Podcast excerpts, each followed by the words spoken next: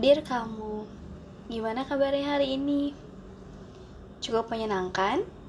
Atau hari ini melelahkan? Nah, kira-kira nih, karena sudah lama sekali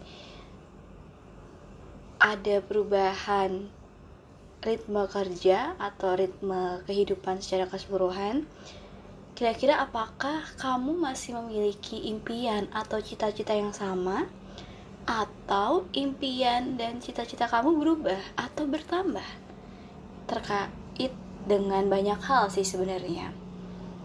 Nah, pernah gak sih kamu merasa kayaknya nih ketika kamu ingin mencoba mencapai sesuatu, ingin mencoba untuk mewujudkan impian dan cita-cita, kok sepertinya mudah sekali menyerah atau merasa nggak mampu untuk mencapainya. Atau baru mencoba tapi aduh rasanya berat banget sih perjuangannya kayak gitu. Misalnya nih kamu punya keinginan untuk bisa lebih percaya diri berbicara di depan umum. Atau kamu ingin punya usaha. Tapi ketika ingin mencoba rasanya nggak nyaman, cemas, dan sebagainya. Atau bahkan ketika baru mau mencoba, udah nyerah duluan. Sehingga kok kayaknya aku nggak mungkin nih bisa mencapai impian ini atau cita-cita ini. Tenang, kamu nggak sendiri kok. Banyak orang yang juga mengalami hal itu. Dari sisi psikologis, sebenarnya ada alasan yang membuatmu mudah merasa menyerah terkait dengan mencapai impian. Yang pertama, adanya ekspektasi yang tidak realistis. Misalnya tadi contohnya adalah kamu ingin bisa lebih percaya diri dalam berbicara di depan umum.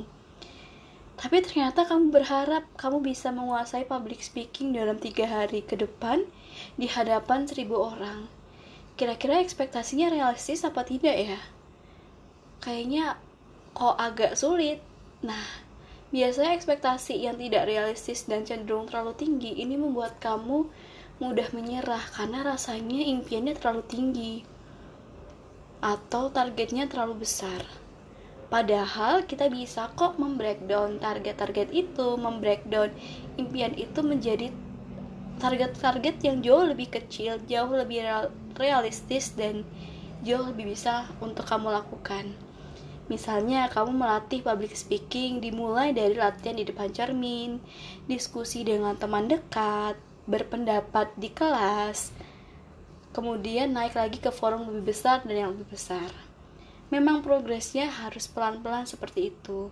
Jadi buatlah short term goal, mid term, kemudian long term goal untuk dicapai. Yang kedua adalah sering kali kita tidak mengevaluasi atau melakukan self evaluation terhadap impian kita. Kita nggak tahu nih sebenarnya kita belum berhasil kenapa atau apa sih yang sebenarnya harus dikembangkan lagi karena banyak sekali jalan untuk mencapai impian kita sebenarnya. Apakah kita sudah mencoba banyak hal atau sebenarnya kita baru mencoba satu hal gitu sebenarnya kita bisa mengubah perilaku yang dirasa belum tepat dalam mencapai impian itu. Ya memang sering-sering harus melakukan evaluasi sehingga kita tahu mana nih yang efektif. Yang terakhir ada all or nothing thinking. Jadi kita berpikir ketika aku gagal sekali, maka aku akan gagal selamanya. Ketika aku nggak berhasil sekali, aku akan tidak akan pernah berhasil. Padahal nggak akan seperti itu karena semuanya itu proses. Kita sedang berpikir bahwa jika belum lancar melakukan public speaking berarti tidak akan pernah bisa. Padahal tidak. Padahal memang prosesnya seperti itu. Bisa jadi kita sudah melakukan progres tapi kita nggak sadar. Nah, pentingnya kita punya mindset yang bertumbuh atau growth mindset gitu, supaya kita bisa lebih mengembangkan diri dan tidak mudah menyerah.